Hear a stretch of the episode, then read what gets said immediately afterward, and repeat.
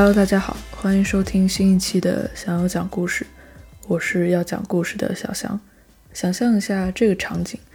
嗯，今年春节期间你回老家了，然后去姑妈家拜年。你的姑妈跟姑父结婚二十多年了，有一个在上大学的女儿。在你的印象中呢，姑妈跟姑父算不上是特别恩爱、特别模范的这样的夫妻，因为有时候吃晚饭的时候，你可能会听到你的父母在谈论这对夫妻之间的矛盾，但也不是什么太戏剧性的冲突了，都是一些常理之内的一些磕磕碰碰。总之，在你的印象中，这就是一对很平凡的。中年夫妻，你坐在姑妈家客厅的沙发上，姑妈呢正在厨房里忙着给你切水果，呃，切小香瓜吧。姑父在阳台上跟其他几个你也不太认识的男性亲戚在抽烟，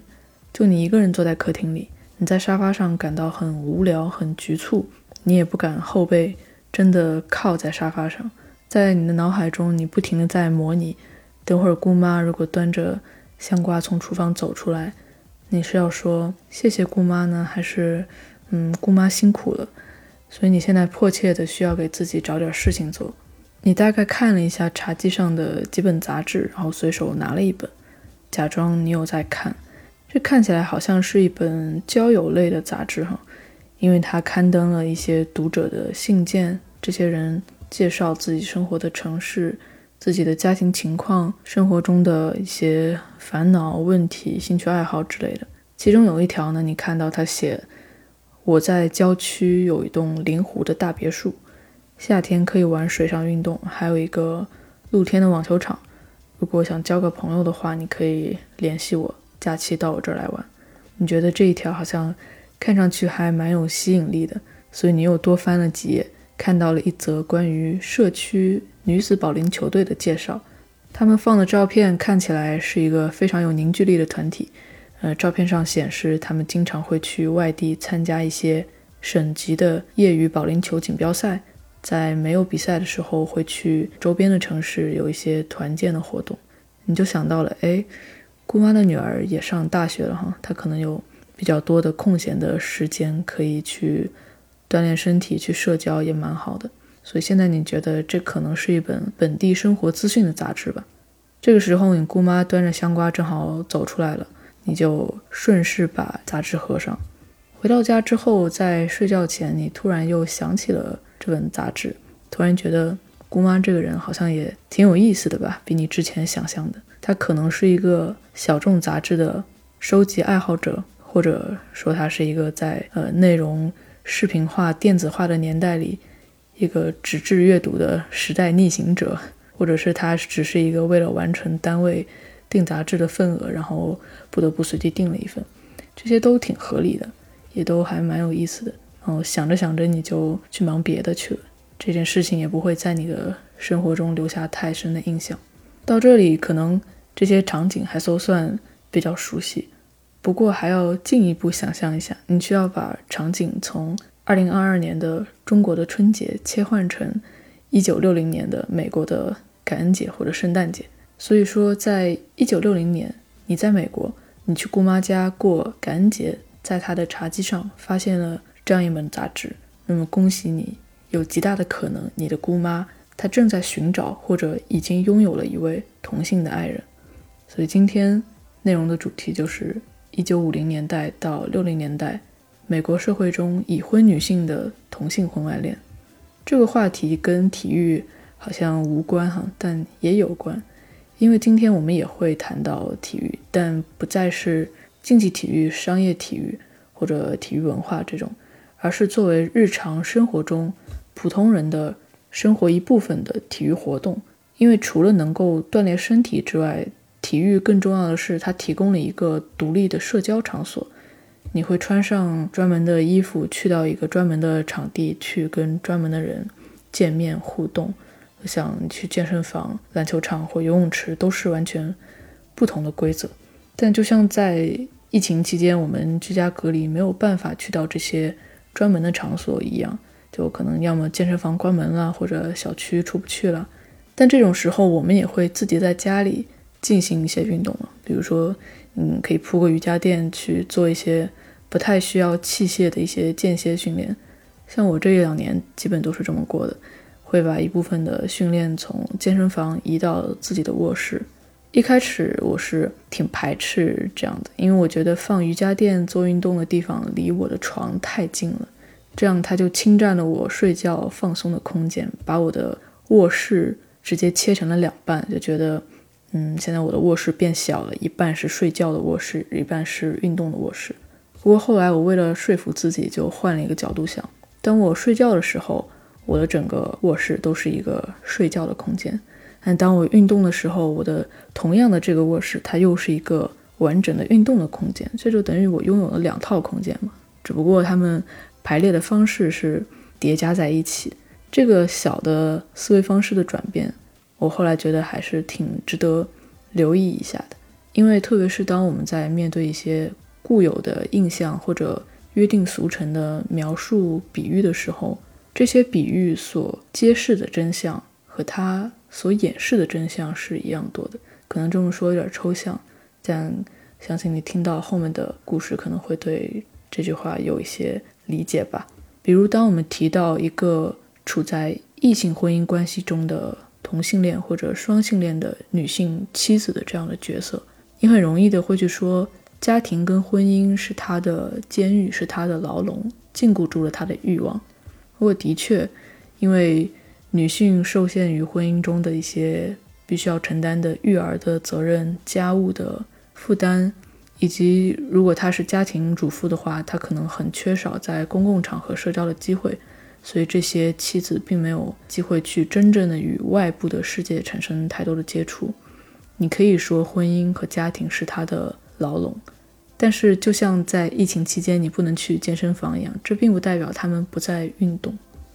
我们先来认真的看一下刚才姑妈家的那本杂志吧。这是美国第一本以女同性恋为主题的月刊，叫《The Letter》。它的发行机构 D.O.B 是美国第一个保护女同性恋权益的组织。D.O.B 的全称是 Daughters of Beatles。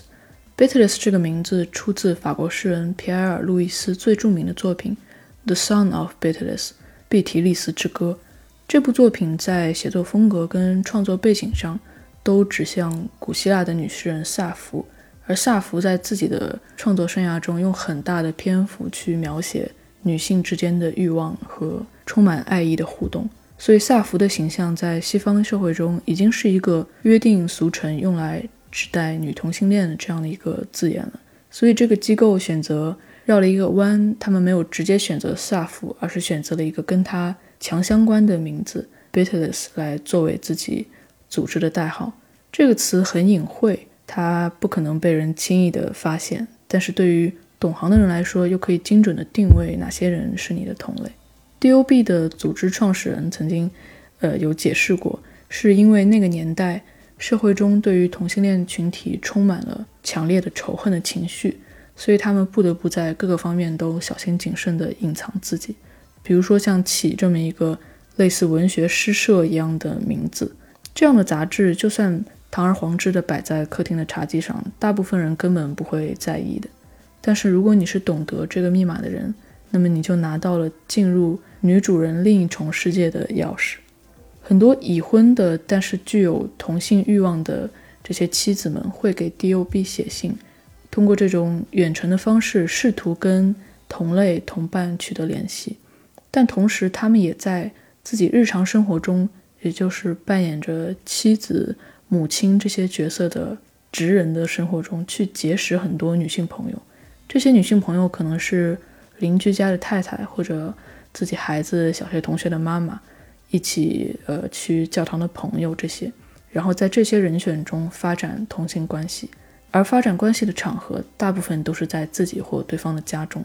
他们把家庭关系。这个家庭关系既可以理解成他们的异性恋的婚姻和丈夫的关系这种精神上的空间，也可以理解成他们所居住的房子这个具体的物理空间。总之，他们把自己的家庭空间转化成了一个可以用来满足实施同性欲望的场所，等于把它 double 了一下，就像你的卧室，同时又可以睡觉又可以健身，你有了两个世界，只不过他们恰好是重合在一起的。接下来我会聊到的一些故事细节，主要是来自我看过的2012年牛津大学出版的一份社会生活的学术期刊，而他所引用的故事的第一手资料又大部分源自 DOB 组织所收到的一些自述和日记，其中他们引用了一句美国女诗人的句子，我很喜欢：“我们忠诚的或爱恨交杂的遵守着婚姻的规则。”但我们的情感和感官的需求从来不可能被任何规则所束缚。虽然关于 LGBTQ 群体的研究有很多，但是其中大部分的目光还是集中在城市生活里的公共空间，比如说街道、酒吧呀、咖啡厅啊，或者大众浴池这样子。这份期刊比较珍贵的地方在于，它关注到了私密的家庭内部空间，这也是我能查阅到的第一份。专门针对有同性外遇的已婚女性这个小群体的研究，听起来像是一个刻意叠加出来的一个词组，但事实上它是一个真实存在，但只不过在文献记录中严重缺席的这样的群体。这份期刊呢所涉及到的一百六十多位女性，几乎都有孩子，都经历过婚姻。她们其中有百分之七十五的人承认，他们的同性伴侣是在日常的生活场景中。也就是工作呀、跟街坊的交流啊，或者去教堂做礼拜的时候认识的。在他们的丈夫出门上班后，他们会和女朋友在家中见面。这种关系很难暴露，一方面是因为家庭虽然是他们的牢笼，但同时也是他们的屏障，为他们隔绝了外界社会的猜疑。另外一方面，即使是在他们的丈夫或者其他家庭成员看来，这就是再正常不过的非常传统的那种带有浪漫色彩的女性友谊。很多文学作品或者影视作品中都会呈现这种非常亲密的、对彼此有着占有欲、依赖性的女性友谊。所以这些已婚的女性也就半推半就的把它拿来作为自己的保护伞，用这个呃文学作品、影视作品中常常出现的例子来合理化自己和另一个女人的亲密关系，而他们的形象。在外人看来，又恰恰佐证了这种浪漫的女性友谊的存在，所以就是一个还蛮有趣的这样一个循环。不过，这种以各自的家庭为开展同性关系的阵地的情况，终究是分散割裂的。在这种情况下，D.O.B 和他所出版的那些杂志就成为了一个至关重要的因素。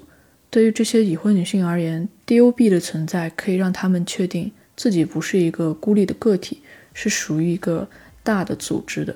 他们所承受的在婚姻生活中的苦难、纠结，对自己的厌恶、厌恶之后的怯懦，都是可以得到共鸣的。所以，即使很多人在写给 D.O.B 的信中不会暴露自己的真实姓名，甚至不会从自己家的真实居住地址寄出，他们也会冒着风险去寻找 D.O.B，去试图向组织寻找回音。在这些信中，他们经常会询问。自己所在的城市有没有其他的女同性恋者的机构、组织，或者是固定的见面场所？比如说，一位叫 Rachel 的女性，她就多次写信给 D.O.B 的一位杂志编辑，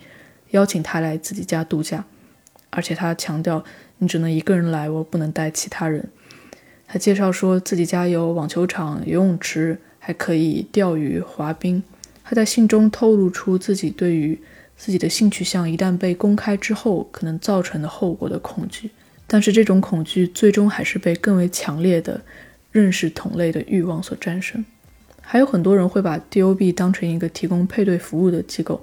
他们会在信中描述自己的长相呢、成长背景呢、自己的理想型呢。有有人会写：“我有很宽的肩膀和很锐利的下颚线，我开一辆凯迪拉克，我想找一位。”居住在洛杉矶的甜美温柔的、爱读诗歌、会做面包的家庭主妇，整体的感觉跟现在的交友网站也没有什么区别。但是在日常生活中呢，已婚女性的同性出轨对象往往又是那些和自己有很高相似度的女性，比如说邻居家的家庭主妇或者同学孩子的妈妈。他们首次见面看对眼的场合，包括在教堂的唱诗班啦，去超市买菜。买牛奶、买水果了，或者参加社区的慈善活动了，这些地下恋情的发展是连绵不绝，穿插在日常生活中的。有一位跟随丈夫从古巴移民到俄亥俄州的女性 Amara。她的丈夫对她有很强的掌控欲，导致她认为自己和其他女性发生关系是对这种夫权压迫的反抗。她最先爱上的是一个和自己一样的有夫之妇，对方刚刚订婚，但很快对方就选择和他切断联系，回归到自己的家庭。伤心欲绝的 Amara 消沉了一段时间，但是很快呢，他跟自己的 brother-in-law 的女朋友，也就是可能是大舅子的女朋友或者小叔子的女朋友产生了情愫。这对很热烈的情侣打算一起远走高飞了。但不幸的是，他们的计划被 Amara 的丈夫发现了。在把 Amara 带回家之后，起了戒备心的丈夫不再敢把 Amara 一个人留在家里，所以他把她安排到自己公司工作，每天看在眼皮子底下。但这也没能阻止她。一段时间之后呢，Amara 就跟丈夫公司的一位女职员又好上了。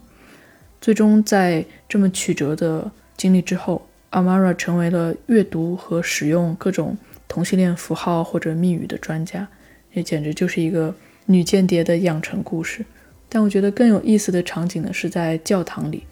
这场景简直是充满了各种思辨的意味。虽然教堂是反对同性恋的主要力量，但这也并不影响虔诚的信众们在教堂里眉目传情，互相对暗号。因为对于那些没有工作的已婚女性来说，教堂是她们。极少数可以摆脱丈夫跟子女单独行动的公开场合，所以会发生上面是牧师在布道讲解圣经，然后下面是两个人在互相偷瞄或者肢体接触这样子的场景。这个行为非常完美的诠释了圣经里面的一句话：“凯撒的归凯撒，上帝的归上帝。”看似他们好像因为同性的恋情违背了教规，但我觉得另外一方面，他们是在真正实践。世俗权利和精神权利的分离，在 D.O.B 收到的信中，有一位离婚、带着两个孩子独自生活的女性 Julia，她在教会活动中认识了一位女性的教会工作人员 Mandy，他们的关系持续了十二年，很久。Julia 说，他们在一起的时候总是一起畅想未来，总是觉得未来有一个可预见的具体的日子，也就是他们的孩子长大的那天。孩子长大去到别的城市发展，他们就可以生活在一起了。但这一切关于未来的幻想的途径，都终结在茱莉亚试图给他们的关系下一个定义的那个瞬间。因为茱莉亚一想到 “lesbian” 女同性恋这个单词，即使是在现实生活中，在真正的与人的接触中，这种来自宗教信仰或者周围人的压力，并没有给他们俩的关系造成实质上的威胁。但是在茱莉亚的脑海中，与女同性恋这个词相关的，他所自己虚构出来的那种来自社会跟教会的压力，让他没有办法再接受自己，所以在极度的自我厌恶中，他选择结束了和 Mandy 的关系。这种现象并不是罕见的，对于很多已婚的女性来说，像 lesbian、gay、homosexual、bisexual 这样的词，这些概念是要比本身的行为要更加可怕的。有很多人会在信中写：“我不喜欢用同性恋这样的词汇来形容自己，我们只是相爱了而已。”或者“我不是女同性恋，我只是和一个女人发生了关系。”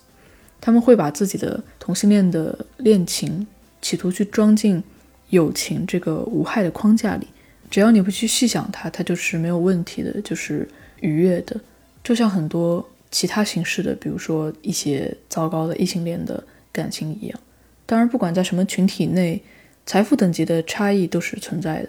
有的历史学家曾经描写过那些生活在纽约的上流社会的已婚女性是如何在每年夏天搬到纽约附近的一个小岛上，在自己的度假别墅中进行同性的情感互动。但这部分人终究是少数嘛。对于更多数的普通的女性来说，除了离婚以外，她们也有自己的方式来脱离和丈夫的婚姻，包括家庭。去建立一个独立存在的、仅仅服务于自己同性欲望的空间，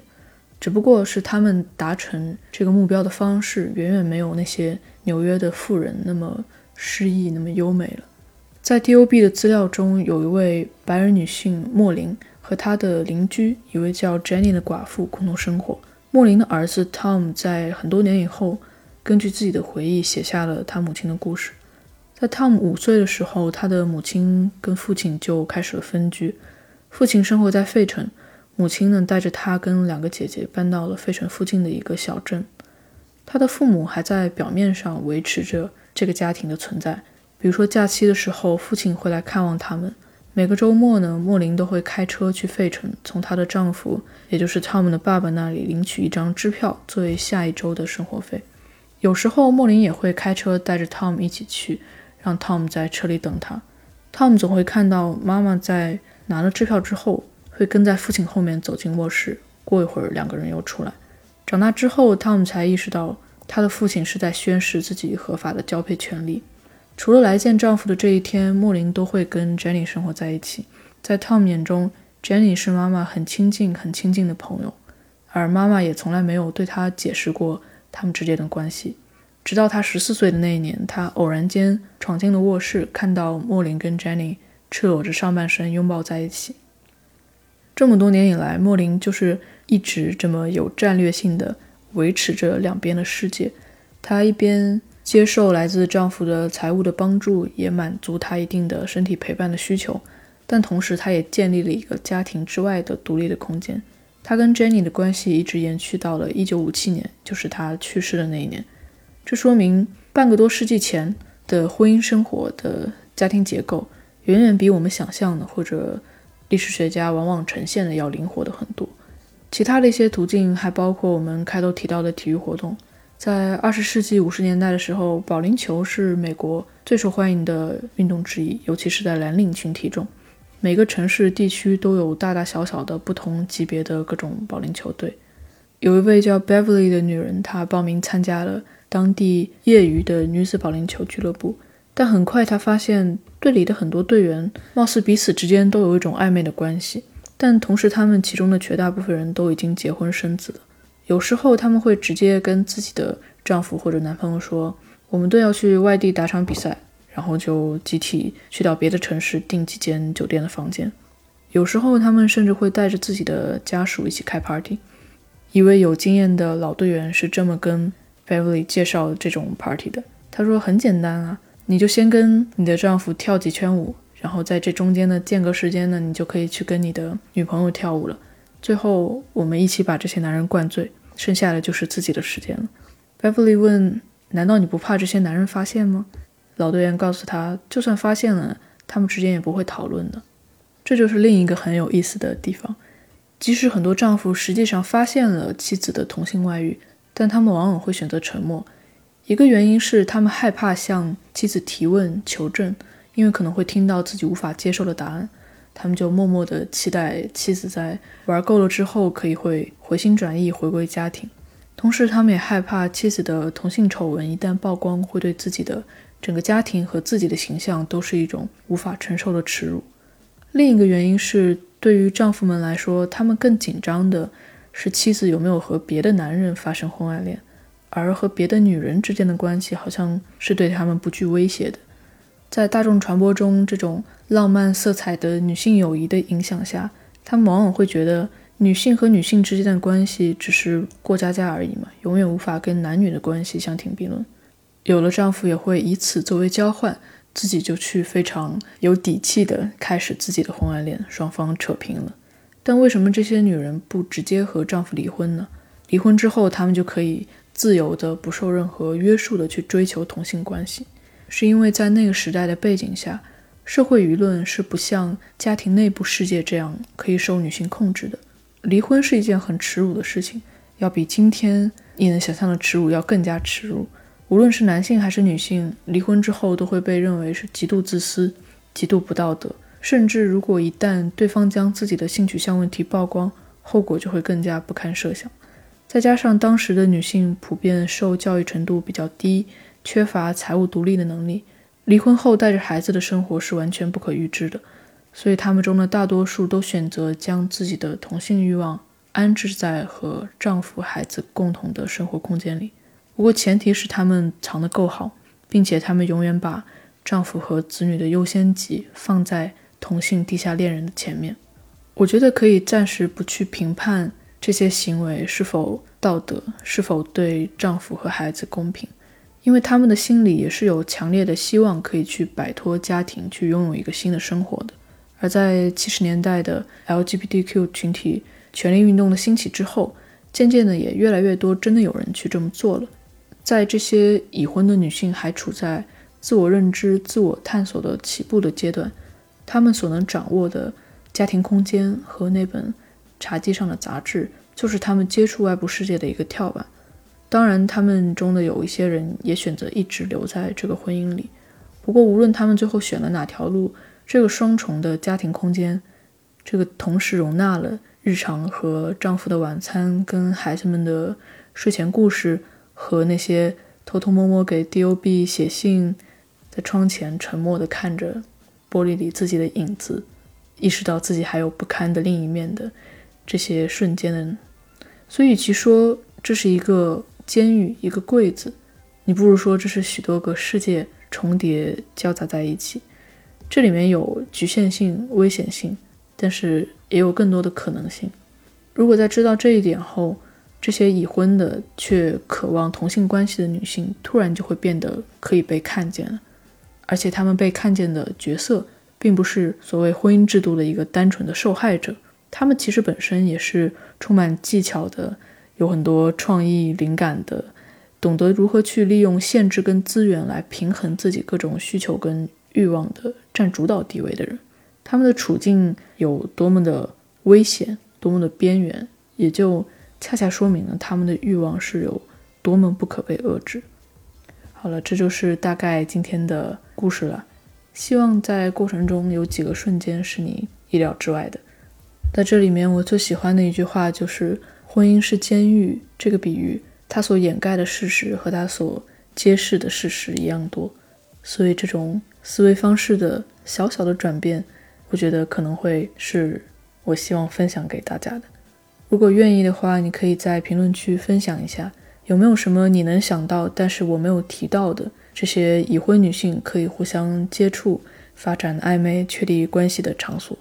比如说，我当时就想到了超市，因为。很多蔬菜跟水果都带有很强烈的性暗示的意味，包括一些产品包装上的文字图案都可以作为互相传递信号的途径。我甚至有在想象这个画面：一个家庭主妇写了一封情书，他到了超市，把这封情书插在了大米的那个格子里，把它埋上。过了十分钟之后，另一位家庭主妇路过这个大米的格子，把大米扒开，把情书取走。嗯，不过可能美国超市也没有那样卖大米的哈。好了，这就是今天的内容了。我们会在每个平台各选出一个最棒的留言，送出一份礼物。我们下期再见吧。